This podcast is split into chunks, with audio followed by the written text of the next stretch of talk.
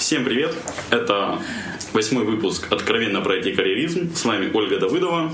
И Михаил Марченко. Сегодня у нас очень интересный гость, как по мне. Он, Оля, это мой бывший начальник, как Ого. ни странно. Да. Уже мир начинает смыкаться харьковского IT. Вот. Э, этот человек начал его карьера началась, можно сказать, в 90-м году, когда он поступил в Харьковский национальный державный технический университет радиоэлектроники, а, где он обучался на компьютерных науках программному обеспечению, как многие достойные айтишники Харькова. Вот. Это ты на себя намекаешь? Нет, я на другом, на другой специальности, я искусственный интеллект, не надо. Тебе не повезло, хорошо. Вот. А, в 93-м он начал работать в фирме «Исток», в 95-м он уже был тем лидом Wild Software, Потом он был э, директором отдела э, Validium. И с 2005 он стал главой компании, наверное, правильно сказать, TeamDev. Ну, многие, наверное, уже догадались, что это сам Александр Евсяков, известный как Сандерс. Добрый вечер. Э, ну, да, в общем, Миша все правильно сказал про меня. Фактически моя карьера началась в 90-м году, может быть, даже чуть-чуть раньше, когда я попал на подкурсы в Хире. И одновременно у нас в школе появился очень интересный учитель информатики. В общем, после одного из домашних заданий я провел целую ночь, программируя на бейсике, на листе в клеточку и отлаживая программу. Но в то время компьютеров было немного, и в общем, машинное время это была роскошь. Там, час в неделю это было круто. А вот, поэтому пришлось отладить программу самостоятельно на листе в клеточку. И вот после, после этого я решил, что программирование будет моей специальностью на всю жизнь. То есть это настолько понравилось, что... Это увлекло. Меня всегда привлекали и красивые математические решения. Мне всегда там нравилась и, и, и геометрия, и, и математика, и вот то, как, как работает компьютер, как он выполняет инструкции, что из этого может получиться, меня, меня вдохновило и, в общем, до сих пор прет. Это не может не радовать. Вот я помню, когда там ездили на конференцию, ты даже немного жаловался, что времени попрограммировать теперь не хватает. А, ну, это так. Программировать времени у меня все меньше и меньше.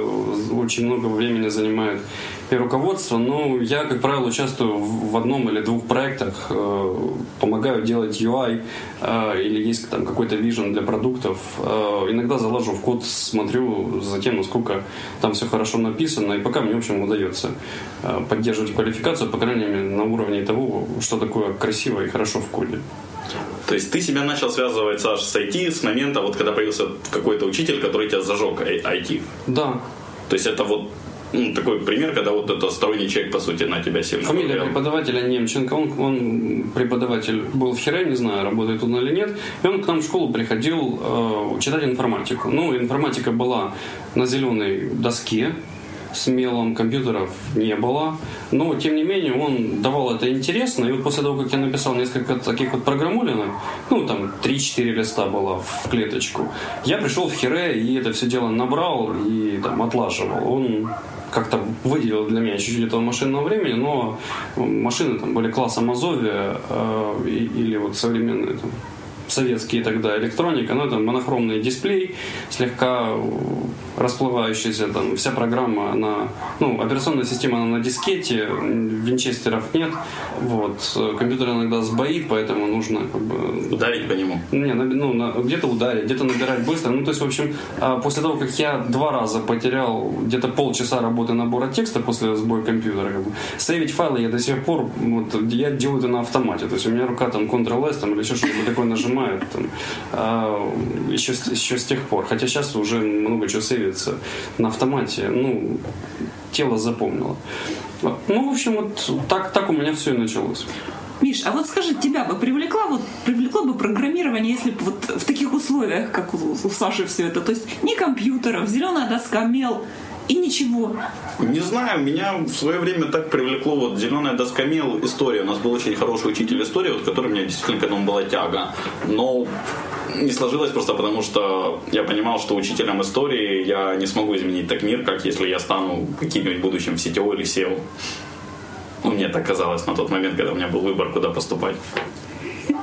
Вот. А, давайте пойдем дальше. Год ты, Саша, назвал началом IT в Харькове, по твоему мнению. Ну, мне запомнился 92 и 93 год. Вот на этом рубеже как бы в городе немного что-то поменялось. А, в 92-м, по-моему, году приехала какая-то такая большая конференция, то есть приехало несколько фирм. Ну вот я запомнил Intel и Next, Next Computing, или как-то так. Вот эта фирма э, Джобса, который вот после того, как его выгнали из Apple, он основал Next Computers. И они сюда приехали в Харьков. Они, в приехали, Харьков? они в Харьков приехали со своей аппаратурой. Это стоял компьютер, цветной компьютер, здоровенный монитор, дюймов, наверное, 12, но это электронно-лучевая трубка, то есть это как бы такой самый большой аппарат. Системный блок э, в виде такого магического куба черного цвета или такой очень-очень темный графит. Э, на экране, там, там стояла видеокамера, на экране одновременно показывалось какое-то видео, и можно было подойти и покорчить компьютеру рожи. Сейчас это кажется таким банальным. Нет, сейчас это кажется, ну, просто ну, в чем прикол. Но когда вот вы работаете на дисплее с цветографикой, а здесь у вас видео в реальном масштабе, плюс еще что-то там играет, и музыка, и так далее, это, ну, это было на грани чуда. То есть даже на тот момент эти компы, они опережали все, что было в наличии на тот момент. То есть были голосовые команды, модем, там можно было на компьютер позвонить, что-то там ему нашептать, он что-то мог сделать. То есть Джобс сделал серьезный прорыв на тот момент. А, ну, здесь это, естественно, не оценили, ну, и разве что вот польза от этого была то, что студенты а, на это посмотрели и могли представить себе, в какую сторону что будет двигаться дальше. Вот. И Intel очень интересно рассказывал про фазилогику. То есть вот ну, э, нечеткая логика. Это не, нечеткая логика, и на тот момент вот они ну, только начинали развивать это направление, они приехали и рассказывали. Вот. Но я так понимаю, что э, смысл был ну, какой-то, наверное, рекрутинговый, потому что э, было понятно, что после развала Союза денег вкладывать в производство здесь никого нет, им нужны были кадры, и, в общем, они приехали сюда э, сеять, ростки сознания э, в то, что вот есть западный мир, есть компании, и, и нужно двигаться в том направлении. Больше они к нам не приезжают. Ну или очень резко. А, ну, я думаю, что в Харькове крупные компании появятся, но э, через, через какое-то время. То есть, когда будет понятно, что ну, когда они отъедят э, все остальные рынки, они придут и в Харьков, но э, тот, тот уровень компенсации, который нужно будет сейчас выставлять девелоперам для того, чтобы переменить в Intel, он уже находится на грани экономической целесообразности. А есть выход вот из этой ситуации? А, выход состоит в том, чтобы э, здесь создавать свои продукты. Потому что ну, офшором мы лет через 10-15, наверное, точно уже перестанем быть. Просто э, сейчас э, те рейты, которые выставляются клиентам, и э, то, сколько нужно денег за этот час заплатить э, программисту, вот оно так балансирует на уровне того, что вот еще чуть-чуть, и, это, ну, и люди сюда перестанут давать за границей работу. Ну, соответственно, вы каждому бизнесу нужно накапливать определенное количество там, подкожного жира для того, чтобы, если работы нет, чтобы можно было дальше продолжать выплачивать зарплату. На... Ну и все остальные там, расходы, которые есть. На многих agile конференциях говорили на agile Eastern по-моему, что уже аутсорс пошел не, за, не для экономии, а для того, чтобы ну, для за знаниями, что а проще заутсорсить специалистов, которые в этом лучше разбираются. Это вот, ну, это на Запад, связано с этим. На Западе э, квалифицированных людей, я думаю, что не меньше, чем здесь, на, на сотню людей. Более того, отношение к труду у тех людей, которые действительно пошли в технологический сектор, там немного другое. А, а, на мой взгляд, до сих пор это экономический фактор. Но IT-профессии на Западе не очень популярны, потому что тот уровень жизни, который эта профессия может обеспечить по сравнению с вложениями, там, в получение знаний, опыта и так далее. А если, ну, условно говоря, пойти играть в баскетбол, там, в бейсбол и так далее, все равно проще. Мозгов нужно меньше, как бы, а денег существенно больше. Поэтому сюда будут приходить да, за более высококвалифицированным трудом однозначно, потому что отдать что-нибудь такое попроще всегда будет выгоднее в Индию, ну, в обозримом будущем. Наша математическая школа, если ее до конца не разберут, не угробят, она все равно сильна. И если ну, уровень будет, по крайней мере, не ниже, чем сейчас, и будет э, поддерживаться, и, в общем-то, нужно, конечно, улучшать. Но все равно условно говоря, математиков-технарей будут продолжать выращивать в этой территории в достаточном количестве для того, чтобы сюда можно было давать работу, это было интересно. Саша, у меня тогда есть такой вопрос вот насчет уровня школы. Э, опять же, насколько я понимаю, ты собеседование в том или ином виде проводишь больше там 10 лет.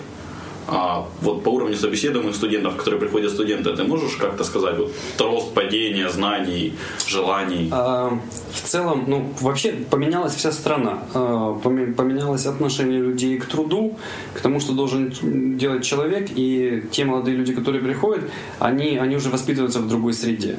То есть сейчас приоритетом для людей является обеспечение себя, обеспечение э, зарабатывания денег в Советском Союзе, в котором я родился, э, идеология и как бы, реализация каких-то идей стояла на, на первом плане. Э, нас чуть-чуть по-другому воспитали. Поэтому ну, вот я до сих пор IT воспринимаю как некий инструментальный цех человечества. Мы не пашем, не сеем, не строим, но мы помогаем людям достигать каких-то таких задач, которые быстрее, которых они не могут достигать самостоятельно мы делаем какие-то инструменты для них. Вот информация, все сейчас знают, такое расхожее понятие информация, двигатель бизнеса. А, вот мы как раз помогаем людям делать эту самую информацию. И ну, вот, меня это прет. То есть я, то, чем мы занимаемся, а, мы не делаем, ну, разную работу делаем. Но если проект какой-то интересный и видно, почему он полезен, а, ну, он существенно лучше идет, чем просто какая-нибудь такая скучная фигня за деньги. Саш, а у меня тогда вопрос. А на твой взгляд, вот ребята, которые приходят в IT, они все приходят за тем, чтобы делать вот мечту, делать э, некий инструмент, вот как ты сказал, да? Или есть еще другие какие-то мотивы? Таких людей всегда. Люди, которые работают за идею, которые, которые что-то влечет, они всегда были в меньшинстве и всегда будут в меньшинстве. Просто процент этих людей сейчас стал меньше, чем раньше. Раньше вот где у тебя граница? Раньше, до и после, одним словом ну, эти процессы, они не дискретные, они аналоговые, поэтому как бы нельзя сказать, что произошло какое-то там падение. А, ну вот для примера, допустим, если раньше мы спрашивали на собеседованиях там по C++, мы спрашивали про виртуальное наследование, и люди могли, э, ну, наверное, один из пяти точно мог сказать, что это и зачем это. А, ну и потом мог под это подвести какую-то идеологическую базу, почему нужно так, а не иначе. Сейчас один из десяти на этот вопрос не отвечает. Мы даже перестали его задавать. Ну, это достаточно сложная штука в C++. Это виртуальное наследие. Там нужно как бы, понимать, как распределяется память внутри и так далее. А, про э, идеологическую основу, почему это появилось в языке, сейчас просуждать не может никто. А, уровень абстрактного мышления, он понизился. А, система образования, ну, я думаю, что где-то последние лет 5-7 вот стало существенно хуже. Э, чем дальше больше будут людей учить э, сдавать что-то по тестам, тем тем будет хуже уровень, тем люди будут... Уже э, смотреть. Они будут уже смотреть. Э, тесты нужны для того, чтобы делать, ну, таких, условно говоря, дешевых биороботов, которые могут выполнять команды. Э, тесты не включают мысли человек, который приходит что-то программировать, он является посредником между задачей клиента, между его нуждами и тем, как это объяснить компьютеру. У него должен быть хороший концептуальный аппарат. Он должен всматриваться в суть вещей. Некоторые вещи, ну, приходит человек решить какую-то проблему. Нам нужно понять, в чем его проблема, посмотреть на то, как ее можно решить. Не всегда нужно писать систему, или не всегда нужно писать систему, которая будет делать все, что хочет этот человек. Для того, чтобы ему качественно помочь, нужно понять, а в чем состоит суть его проблемы почему хорош тот же самый Agile, который убирает много там, всякой бюрократической волокиты в процессе общения людей на, на проекте. Давай вернемся к вопросу карьеры. А вот с чего началась твоя карьера? То есть учеба, понятно. Вот что дальше тебя потянуло, в какой год, куда пойти, работать и на кого? Э, в 93 году произошло такое знаковое событие, на мой взгляд. А, компания «Исток» устроила конкурс программирования. Она еще работает, кстати, или нет? Я не знаю. Я, ну, фактически я оттуда уволился, не знаю, сколько, 15 лет назад. Есть она там или нет, ну, в общем, я не следил, мне, мне было интересно. Они занимались техническим зрением, системами видеонаблюдения, им нужны были программисты. Им нужны были программисты для решения и каких-то задач я, кстати, в них так особо и не поучаствовал. Вот. И конкурс программирования был там, из двух этапов. Первый этап был анкетирование. Он был похож на то, что делала Валидио долгие годы. Это ты говоришь про программанию? А, да, программание, которое раньше называлось как-то по-другому, но сейчас оно запомнено всем как программание. То есть была анкета, но анкета у истока была покороче, там были задачи на, на знание C. Задача была по по тестированию интеллекта нужно было перевести то, как отображался формат, команда формат на итальянс, итальянского языка нужно было перевести на русский. Вот. И что там еще было по логике. В общем, нужно было расставить чекбоксы. Э, и победители этого тура проходили на второй этап, где нужно было там, за короткое время, два или три часа давалось, нужно было написать программу и предоставить ее результаты. Ну, в общем, по результатам этого конкурса я выиграл э, и устроился, вот меня взяли на, на работу в эту компанию. Ну, вот так началась моя карьера. Понятно. А дальше, ну, если верить тому, что есть у тебя на LinkedIn, а дальше ты перешел почти сразу в тимлиды, но уже в другую контору. А, да, в общем, э, мой одногруппник Андрей Калиновский вместе со своим братом Алексом, которые тоже учились, Алекс учился на год э, он младше на год учился в Хире, они организовали свою компанию, начали искать заказы на Западе, вот, ну и, условно говоря, меня переманили из этой компании «Сток». Вот. Э, мы начали делать достаточно большой проект, 10 человек сразу, ну, не сразу, но проект он вырос где-то до 10-12 человек.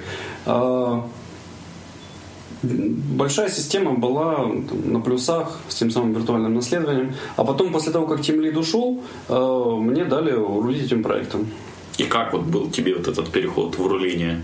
Ну, Судя по всему, понравилось. Поначалу, ну, поначалу было ну, тяжеловато, потому что нужно было много всего осваивать, как бы, и ну, большой кодбейс э, уже на тот момент сформировался, и руководство десятью человеками. Ну, мне нравилось рулить всегда, поэтому как-то я освоился. Но сразу нужно было очень быстро освоить клавиатуру, то, чем, кстати, ну, люди слепым набором в большинстве своем не владеют. Хотя для меня это как-то странновато.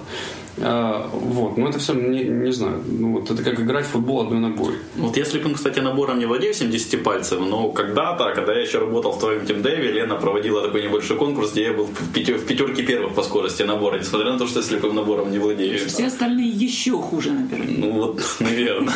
Ну, до сих, до сих пор, в общем-то, есть проблема, она есть и, в конторе, и с этим нужно работать, как и с английским языком в том числе.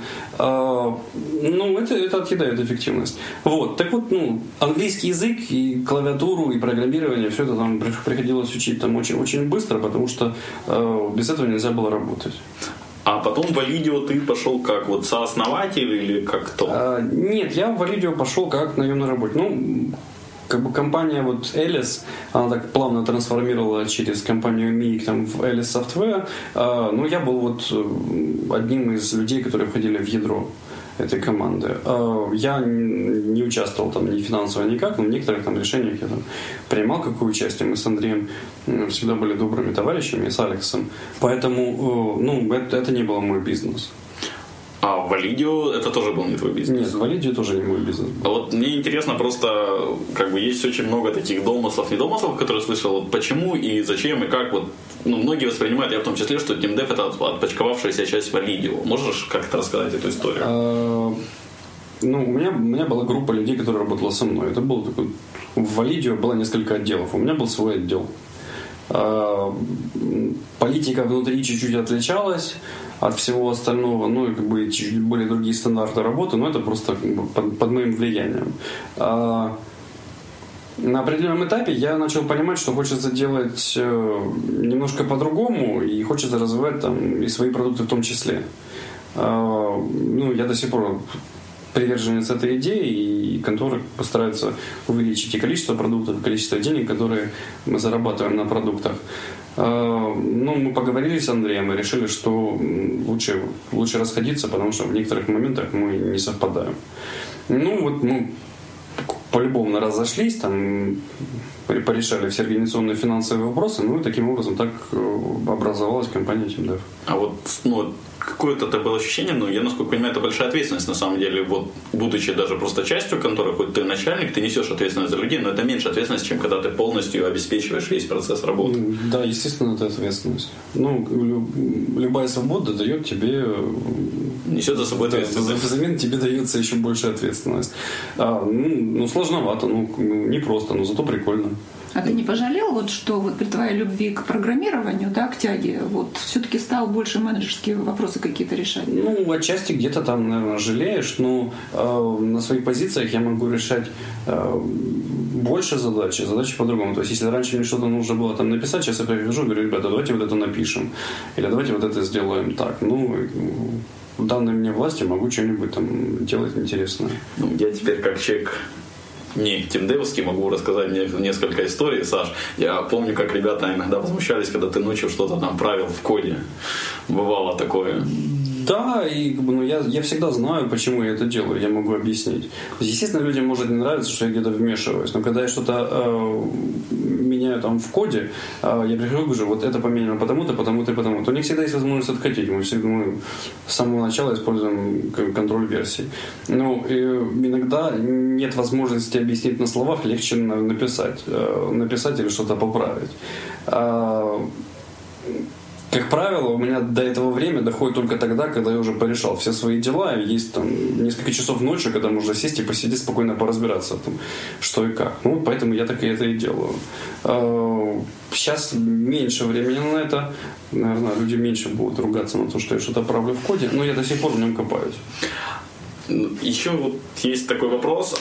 А как изменилось вот за время твоей работы отношение людей к работе и вот работодатели, насколько я понимаю, ты в том или ином виде все равно общаешься с другими, ну, коллегами вот для тебя именно, то есть основателями фирм, вот насколько их отношение к работникам изменилось? Я с владельцами или какими-то менеджерами контор практически не общаюсь. Ну, в, для меня в этом нет никакого практического смысла, а как-то мы не пересекаемся. У меня есть своя контора, и, в, в которой мне нужно проводить время и чем-то там заниматься. А в ассоциации никакие мы не входим. Но если что-то нужно там ассоциация от нас какая-то помощь, мы поможем. Пока помощи от ассоциации нам особо не нужно было. А на, на какие-то конференции езжу, если мне какой-то топик интересен. Просто так с военным генералом у меня просто нет возможности быть. А, поэтому по поводу отношения, ну, я могу сказать, что а, поскольку большая часть конторы, она все-таки западным капиталом, в общем-то, а, те люди, которые а, работают на рынке труда, они преследуют кратковременные цели. И это отражается и на отношении к работникам, и на тех политиках, которые там внутри компании. Ну, я могу об этом судить только там по каким-то слухам или рассказам людей, которые к нам приходят. Некоторые из этих моментов мне не нравятся. Ну, у них свои компании, у меня свои компании. Но в целом все люди, которые вот, работают здесь, я думаю, большая часть контор, а, они, они именно преследуют вот, как цели конкретно вот этого проекта или этого клиента. И то, что они делают, там, ну, допустим, переманивание сотрудников из одной компании в другую.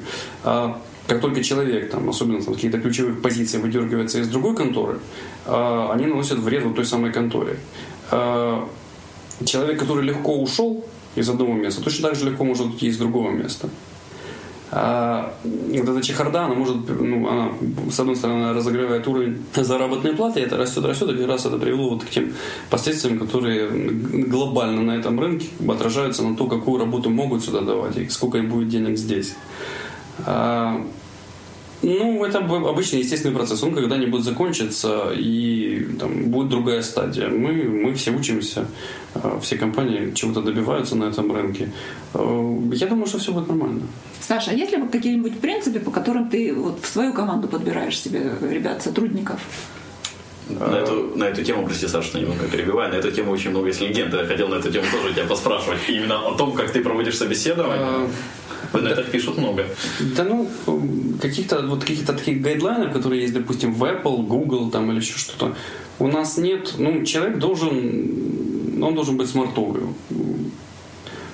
Ему должно нравиться работать. Причем ему ну, должно нравиться работать не просто потому, что там это стоит там, каких-то там денег, а ему чего-то хочется добиться, пусть небольшого, там, чем-то хочется разобраться. То есть с такими людьми просто интересно работать. И, ну, А так, ну, есть какая-то там доля просто ощущения. То есть смотришь, как бы человек наш или не наш. А ты кому-то доверяешь подбор сотрудников? Либо... А, я сейчас в собеседовании все меньше и меньше участвую, ну, просто потому что и собеседований больше, и я ну, на какие-то там важные там, э, на, на лидерские, допустим, я прихожу иногда посмотреть, или кто-то там из дизайнеров приходит, там, я там подгляну, там, э, кто и как. В основном ребята подбирают себе людей в команду самостоятельно.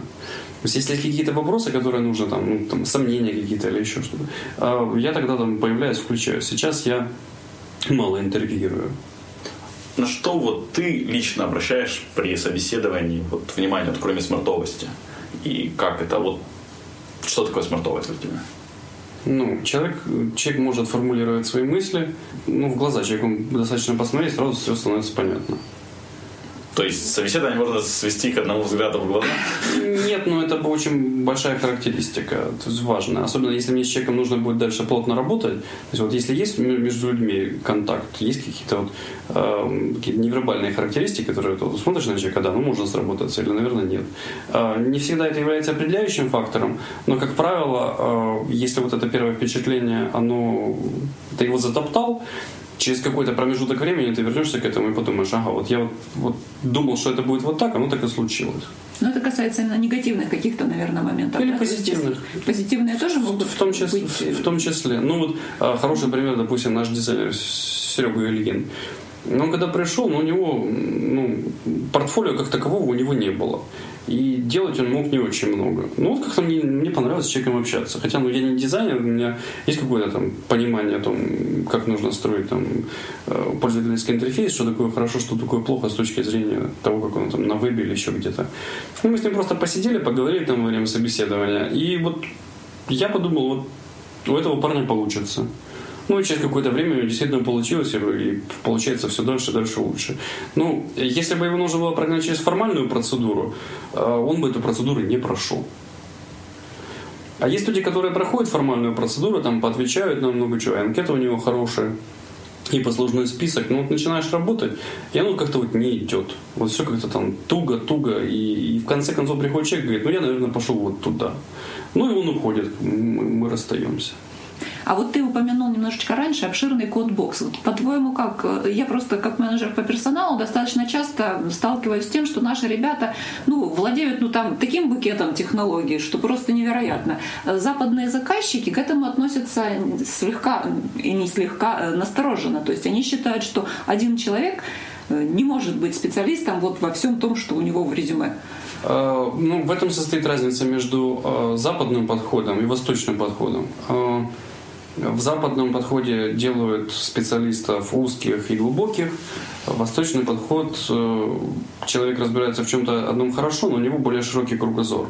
Мне кажется, что восточный подход э, более прагматичный. Э, люди, которые во всем разбираются понемногу, имеют какую-то свою специализацию, их легче свести вместе, чтобы они могли на какие-то темы поговорить. Ну, условно говоря, там люди проще совмещаются, если они видят, что происходит слева и право по флангам от того, что они делают. А, естественно, знать э, такой широкий баян технологий невозможно все хорошо. Но если человек разбирается э, во всем, по крайней мере, имеет представление о том, как работает вот это, вот это и вот это, он сможет доразобраться за какой-то приемлемый промежуток времени.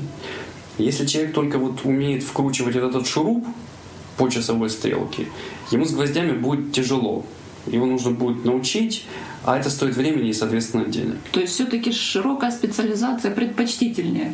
Мне кажется, что для IT она предпочтительнее, потому что э, в проектах чем дальше, тем больше будет всяких разных технологий. Одна enterprise-система, э, есть серверная часть, клиентская часть, мобильные приложения и так далее. И если человеку нужно будет делать что-то, что состыковывается с другим представлением, с другими клиентами, им, по крайней мере, нужно понимать, как оно работает. Что на мобильных устройствах небольшой объем памяти, что они вот не такие мощные процессоры и так далее. То есть человек должен быть в теме. Если человек слабо в теме, э, ему придется нагонять и догонять. А проект нужно делать быстрее и, дешевле. Ну, то есть получается, что э, те ребята, которые работают в IT-сфере, они должны учиться ну, практически каждый день, потому что ежедневно происходит э, что-то новое появляется. Да, да? То есть процесс обучения не остановится никогда. В этой индустрии никогда. Ну, если становится, индустрия становится скорее.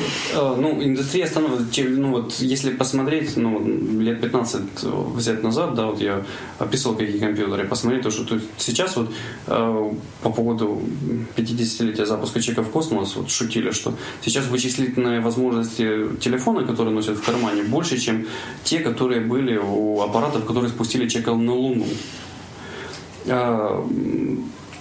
поговорить по видео, э, я еще смотрел фантастические фильмы, мы думали, что это будет лет через 50. Сейчас два телефона раз, раз, раз, можно друг на друга посмотреть. Э, ну, тогда то, что есть сейчас, воспринималось как фантастика. Э, что будет еще через 10-15 лет, я не берусь предсказать. Но вот закончил за только что Google I.O., они рассказывали про роботов сделали новые API для роботов и рассказывали, как Android дружит несколько роботов. И идея о том, что роботы общаются через клауд. Все вычислительные мощности для нужд робототехники, там, распознавание изображений, распознавание речи и так далее, делая все это через клауд, э, роботы делаются дешевле, проще и не, не нужно, ну, за собой, так сказать, здоровенный аккумулятор, не нужно больших вычислительных мощностей. А в совсем недалеком будущем это может существенно изменить мир. Саш, а насколько ты вот видишь э, смысл и пользу вот во всех таких э, мероприятиях, которые расширяют вот такое знание, то есть типа Google I.O., Mac World, Mobile World Congress? Приезн, полезно приехать, пообщаться, э, какие-то новые идеи, э, не, не всегда э, то, что выносит оттуда человек, имеет просто информационную составляющую. Иногда просто заряжаешься идеей. Вот приехал туда, послушал о том, как люди делают роботов там, из двух мобильных телефонов и там простых нескольких манипуляторов можно сделать робота, который будет делать что-то там полезное. Автомобиль, который управляется роботом. Вот эта идея Google. Они взяли, посчитали, сколько людей гибнет э, на дорогах. 4 миллиона человек, по-моему, гибнет только ну, по всему миру за год 4 миллиона человек. Это войны не надо. Если этим будут все машины будут роботизированы, количество жертв можно сократить там в тысячи раз пока не произойдет какой-нибудь баг, и оно тогда вырастет в тысячу раз, может вырасти. Баг, баг, баг может произойти, как и в любой системе, но человек, будучи существенно более сложной системой, глючит чаще. С этим тяжело поспорить.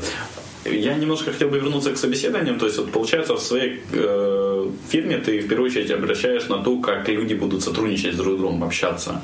То есть тебе предпочтительно, чтобы человек что-то знал, понимал, умел думать, но и главное, чтобы он умел сотрудничать с остальными ну, большая часть проектов, подавляющее большинство, э, требует более одного человека. Э, как правило, ну, команда там, в наших проектах там, 3, 5, 10, там, когда 15 человек. Э, люди должны уметь работать вместе. И люди не всегда э, делают именно то, что говорят, или говорят то, что делают. А, ну, люди есть люди, здесь психология в полный рост играет. Поэтому если люди могут договариваться, уживаться вместе на проекте, а, несмотря на то, что есть там какая-то жизнь вне работы и так далее, могут продуктивно общаться и делать что-то вместе сообща, это залог успеха и проекта, и клиентов, и конторы. Саш, вот э, как бы хотелось узнать еще, какое ты видишь будущее развития Тимдева? Вот у меня нет мастер-плана какого-то на, на какое-то глобальное будущее.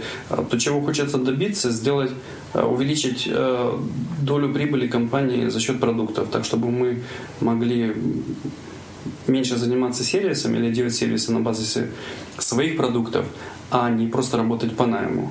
От этого идет э, ну, куча всяких разных бенефитов. То есть, если компания много зарабатывает на продуктах, и у нее есть стабильная база клиентов, можно делать больше зарплаты, можно делать больше отпуска. Вот мы сейчас увеличили продолжительность отпуска, у нас сейчас будет 4 недели отпуск, потому что... Почти как в Экзоте.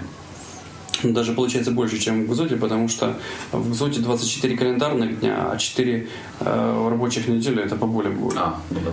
Вот. Мы еще сделали э, бонус э, за выслугу лет. Мы будем спонсировать путешествия людей. То есть мы будем оплачивать авиаперелеты. За ну, там, путешествие не в Россию, там, не в Белоруссию, а куда-нибудь там слетать подальше. Я в последнее время начал больше путешествовать. Ну, мне всегда это хотелось сделать. Сейчас как бы, у меня немножко денежек поднакопилось, чтобы я мог слетать, там, допустим, в Индию, там, в Таиланд, э, на восток. И я понимаю, что человек, путешествуя, э, может многому научиться. Э, научиться общаться с людьми, быть более толерантным, воспринимать проблемы там, по-другому, не только с вот одного такого привычного угла, э, которого научили его, начиная с детства, а мыслить шире и, по-разному. Вот, вот контора собирается вот это делать. Но с точки зрения бизнеса это, конечно, минусы с доходной части. Но я уверен, что это окупится, если не в этом году, то в ближайшей перспективе. Такой вот к тебе есть вопрос. Опять же, работая с тобой, я помню, что ты говорил, что идеальный размер фирмы – это порядка 60 человек. Вот что вот часто можешь рассказать на это? А, ну, это та характеристика, которую я знаю от э, моих коллег, которые работают в, там, в Microsoft. То есть вот э, они как-то эмпирически пришли к этому, что бизнес-дивизион должен быть где-то на уровне 60 человек. Тогда контора не требует э, нескольких уровней управления. То есть можно сделать один начальник, линейный руководитель, и дальше те люди, которые непосредственно выполняют работу. А, ну, сейчас у нас контора подросла, там 85 человек. А, ну, пока, пока справляемся, то есть пока бюрократии особо не нужно. Просто в разных отделах разное количество людей, а, ну и, соответственно, мы еще тут чуть-чуть так подрастая, не, не теряем контроль над ситуацией. А, но я уверен, что нужно делать э, небольшие конторы, а если есть какие-то такие задачи глобальные, нужно сделать отдельную контору, которая там будет сотрудничать там, с другой конторой. Я помню одну фразу, которую ты говорил в своем докладе на одном из первых харьковских IT-токов. Она мне очень понравилась, что программисты должны делать части. Вот можешь ее как-то прокомментировать? Вот. А, ну, э, счастье может быть несчастье, но, по крайней мере, э, я вот я считаю, что мы, вот индустрия является инструментальным цехом человечества. То есть мы помогаем другим людям решать те задачи, которые они могут решить сами. Обеспечивая вот ту самую информацию о том, как идут, как идут дела, там, автоматизация каких-то там процессов. Это может, в свою очередь, у этих людей высвободить немного времени на то, чтобы они раньше ушли с работы, там больше времени провели с семьей, там, могли куда-то поехать, путешествовать и так далее. Но вот в, в этом всем как раз и состоит человеческое счастье. А вот если вернуться к твоей мечте, да, или к счастью, я не знаю, как это правильно вот в твоем исполнении будет звучать, а вот э, вспомнить вот того мальчика, да, который зарядился вот этой идеей, и, и вот тебя сейчас, насколько та идея реализовалась ли вообще как-то? Мечта вот э, в чем-то да, в чем-то нет. Ну, я думаю, что я где-то на полпути. Вот к концу своей жизни я как раз смогу реализовать все то, что я, я запланировал. А может быть, что-то еще появится. Есть к тебе вот по поводу технологий такой интересный вопрос. Э, у меня, у многих моих знакомых, TeamDev, как минимум раньше, точно ассоциировался именно с Java. Почему была выбрана такая... Вот это осознанная была ставка сделана на Java? И... Да, это была осознанная ставка, потому что, ну, я считаю, что э, возможность исполнять программный код на разных платформах – это хорошо. Java на тот момент, когда принималось решение, э, Java была самой вменяемой продвинутой средой с точки зрения того, что можно сделать и насколько хорошо и красиво получается тот код, который выходит. .NET появился там существенно позже и с некоторыми моментами, ну, я до сих пор не согласен, э, как это было сделано э, и почему именно так. Ну, нужно было просто сделать копию, так, чтобы она была в чем-то отлично. А, у нас есть группа людей, которые работают на .NET. А, ну, до сих пор мне Java нравится больше.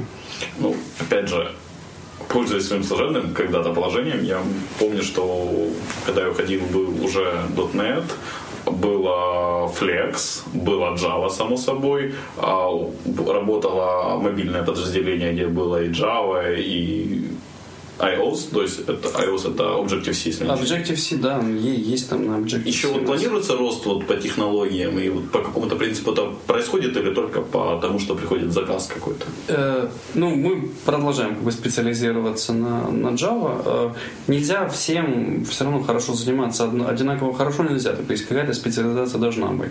А iOS мы занимаемся, ну, мы сделали даже свой один небольшой продукт. Э, для написания больших систем все равно эти знания нужны. И не всегда есть возможность найти суб- субконтракторов для того, чтобы сделать там ту или иную подсистему. С одной стороны, точно так же, как и с флексом. Есть часть проекта, которая написана на флексе, потому что заказчик считает, что так, так будет выгоднее, так правильнее, там, так, так лучше для пользователей. Соответственно, мы занимаемся и этим в том числе. А, но до сих пор вот вся экосистема, если так можно назвать, в Java, она, на мой взгляд, она обеспечивает э, развитие рынка. И есть большое количество альтернатив, из которых люди могут выбирать. И э, альтернатив эффективных с точки зрения соотношения цена-качество. Не всегда это там, просто open source решение, но тем не менее количество решений, из которых можно так или иначе выбрать что-то для своего проекта, их больше, чем в, в .NET. Дальше вопрос, опять же, получается, что новые технологии появляются, то есть и вот, например, Flex, насколько я понял, он появился по желанию заказчика, правильно? Да. Какие вот технологии, которые появлялись по желанию заказчика, оставались? Не только на этот проект, не только для этого заказчика, а предлагались уже другие сферы фирмы. Ну, я думаю, что вот, вот просто у нас этот проект еще не закончился, он идет, там, как бы, и ребята с флексом разобрались, других заказов там на флексе сейчас нет. Ну, будет. У нас есть люди, которые в нем шарят. Э, возьмем и сделаем. Нет, я имел, ну, я имел в виду несколько другое, задавая вопрос. Вот придет заказчик, хочу вот такое-то. На чем вы можете делать? И вы скажете, вот на Java у нас будет core сайт, а фронтенд мы сделаем на флексе. Вот такой сценарий возможен или нет теперь? Ну, возможно, поскольку мы умеем это делать. Мы знаем положительную и отрицательную сторону такого шага. А, ну, в связи Flex с Java не, все, не все так хорошо. Я в курсе. Как хотелось бы, да. Поэтому э, ну, все зависит от, от, от того, какая задача, что, как, какая конкретно э, задача стоит и что нужно для этой задачи, что будет хорошо с технологической точки зрения. Ну, есть, конечно, иногда и политические решения, вот, но они, как правило, технологиям, они, как правило, всему проекту в целом, они вредят. То есть, если приходят и говорят, нам нужно делать поэтому, потому что вот у нас там политика партии такая, как правило, вот в этом нужно разобраться, посмотреть, что здесь не так. А насколько часто вы отказываете заказчикам делать их заказ?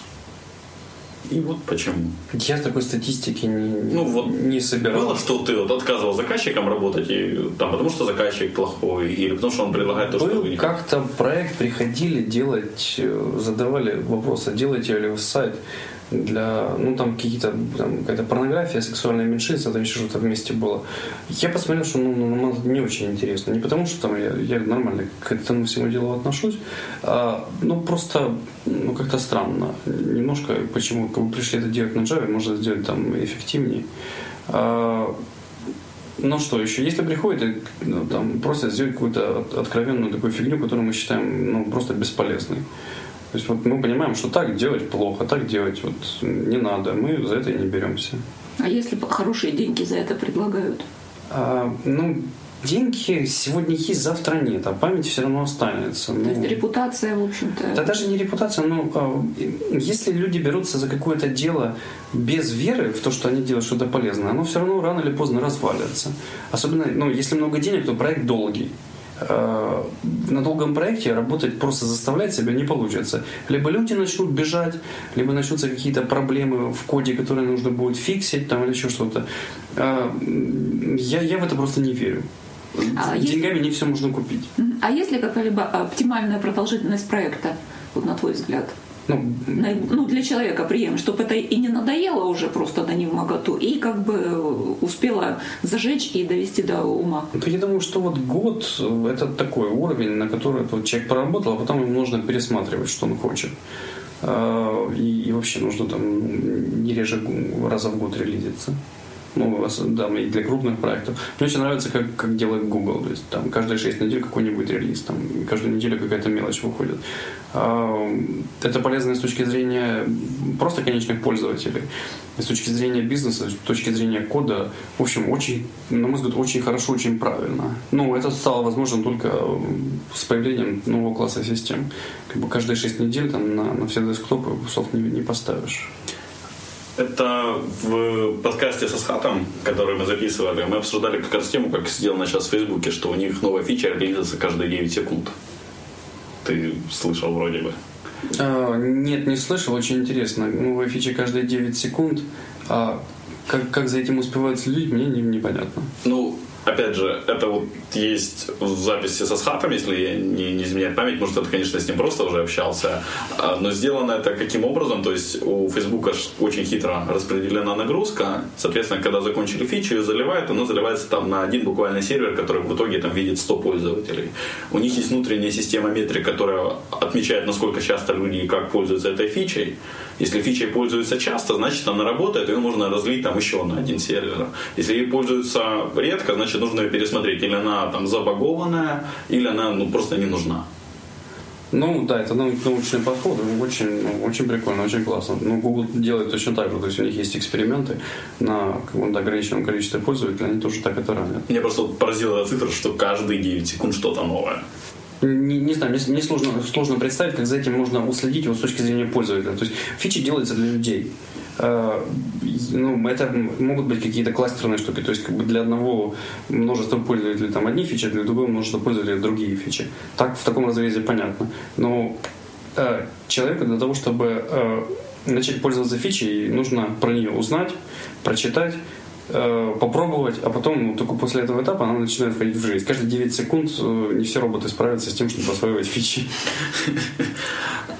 У меня есть теперь дальше вопрос по продуктам, ну, которые вы разрабатываете. То есть в момент, когда ну, мне сложилась ситуация, что я выбирал фирму, в которой работать, одна из причин, почему я выбрал TeamDev, потому что там был Agile и Scrum, о котором в Харькове на тот момент мало, ну, меньше слышали.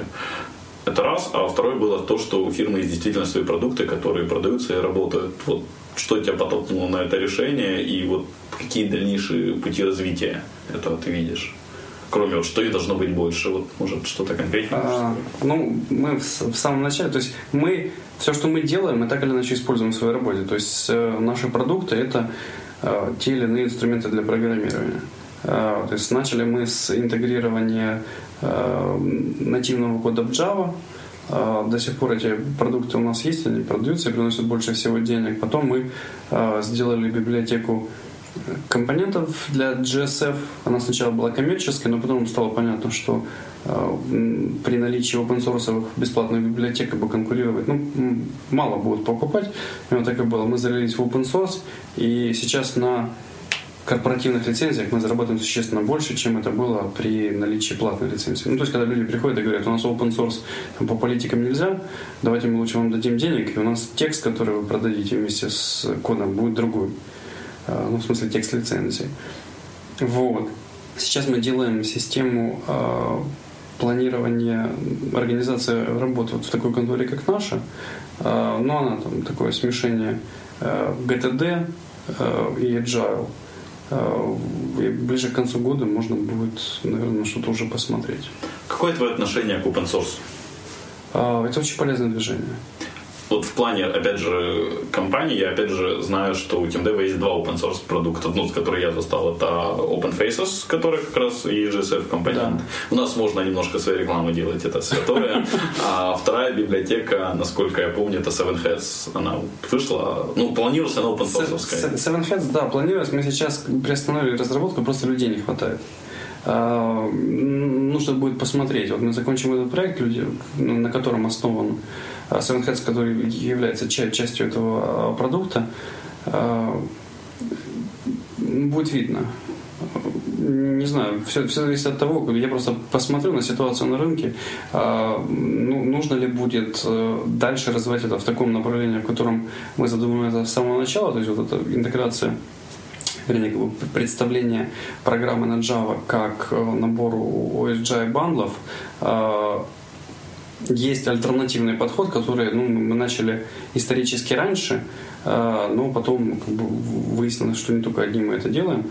Э, я больше интересовался open source как для пиара конторы, насколько это хорошо. Вот кроме прибыли, это ведь в том или ином виде еще пиар, который привлекает и сотрудников, и заказчиков или нет? Находясь на украинском рынке, сложно говорить о пиаре, потому что э, ну вот мы не имеем возможности давать там, объявления в какие-то крупные газеты э, или как-то там сильно пиариться на конференциях за рубежом. Ну, просто нужно жить там для того, чтобы именно пиариться таким образом.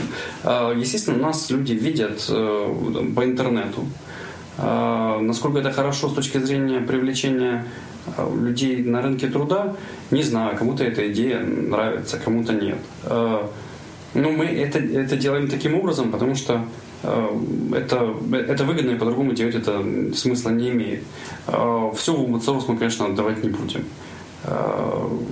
Ну, по понятным соображениям, потому что нужно на чем-то еще деньги зарабатывать. Кушать хочется. Ну, да, да. И в open source имеет смысл отдавать что-то такое, что люди другие могут развивать или они могут как-то контрибьютить, э, сидя там в других, в других местах земного шара в этот проект, или они дальше могут подхватить знамя и, и понести его дальше.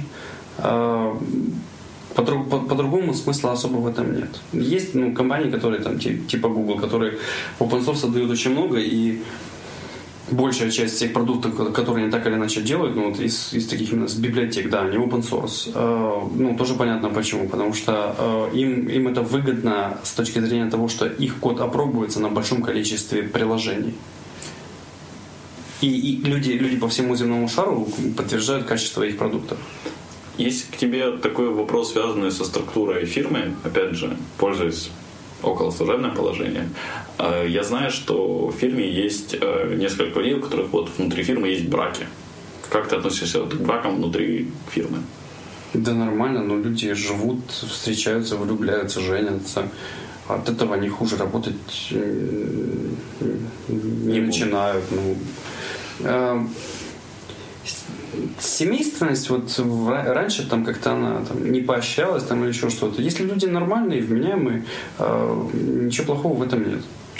У меня есть к тебе такой еще вопрос по рискам. Вот я недавно просто спорил со своим знакомым, что мне, мне просто интересно твое мнение, что важнее и что лучше. У нас есть хороший, очень замечательный программист, который умеет писать клевый, быстрый, качественный код, но который никто прочесть в итоге не сможет легко, как минимум. То есть ну, он напишет, он будет работать с минимальным количеством багов, и он будет быстро и качественно работать. Или лучше, чтобы этот программист писал в три раза медленнее, но писал код, который будет доступен даже идиотам.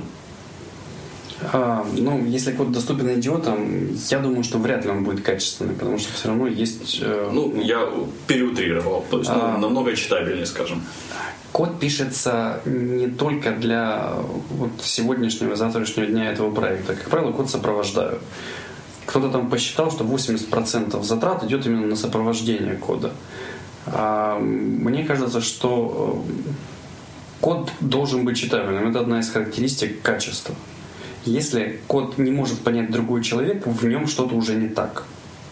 Да, бывают такие концепции, которые требуют определенных там, ментальных усилий, уровня подготовки и так далее. Но если это может только прочитать один человек, это очень рискованно. Не дай бог с этим человеком что-то случится, он уволится и так далее. А это корневая часть системы. Ну, как правило, периферийные задачи хорошим таким специалистам не дают. Дают что-нибудь такое вот близко к сердцу. Не дай бог, что там что-то сломается, что с этим дальше делать? Нужно быстро, срочно кого-то искать, такого же умного, который стоит там столько денег, а если вы вытащите из другой конторы, то еще и больше. Еще а он потом, захочет все переписать. А потом он еще захочет все переписать, потому что здесь все равно не поймешь, что делается. Поэтому э, должна быть золотая середина какая-то. То есть в два раза медленнее, но вот менее, ну, более читаемо. В два раза медленнее и так далее. Мне, мне нравится концепция, ну, если не парного программирования, то, по крайней мере, код-ревью. Это то, что мы стараемся больше и больше вводить в практику. Если другой человек может прочитать код, у него к этому коду нет претензий, этот код, ну, наверное, хороший. Слушай, вот правда, ты заговорил про практики программирования. Очень интересно, вот какой у тебя такой есть топ-10, который ты в том числе в конторе применяешь, который считаешь классными, в принципе? Топ-10, может, сразу 10 сходу не назову. Ну, вот топ. ну естественно, должна быть система контроля версии. То есть, и, и наверное, это уже э, должен быть не, не Subversion, а именно дистрибутивная. Гид Mercurial. Да, гид Mercurial. То есть мы используем гиды Mercurial, и это дает свои плоды. Ну и эти системы уже написаны с учетом всех ошибок, которые и опыта, которые были на предыдущих системах. А, технология уже устоялась, можно начинать использовать именно в, в бизнес-процессе. А, естественно, должна там, без бактрекинга какого-то нужно, нужно понимать, что мы делаем, и, как и, система планирования. А, здесь дело не в бактрекинге, а в информировании людей о том, что в проекте происходит.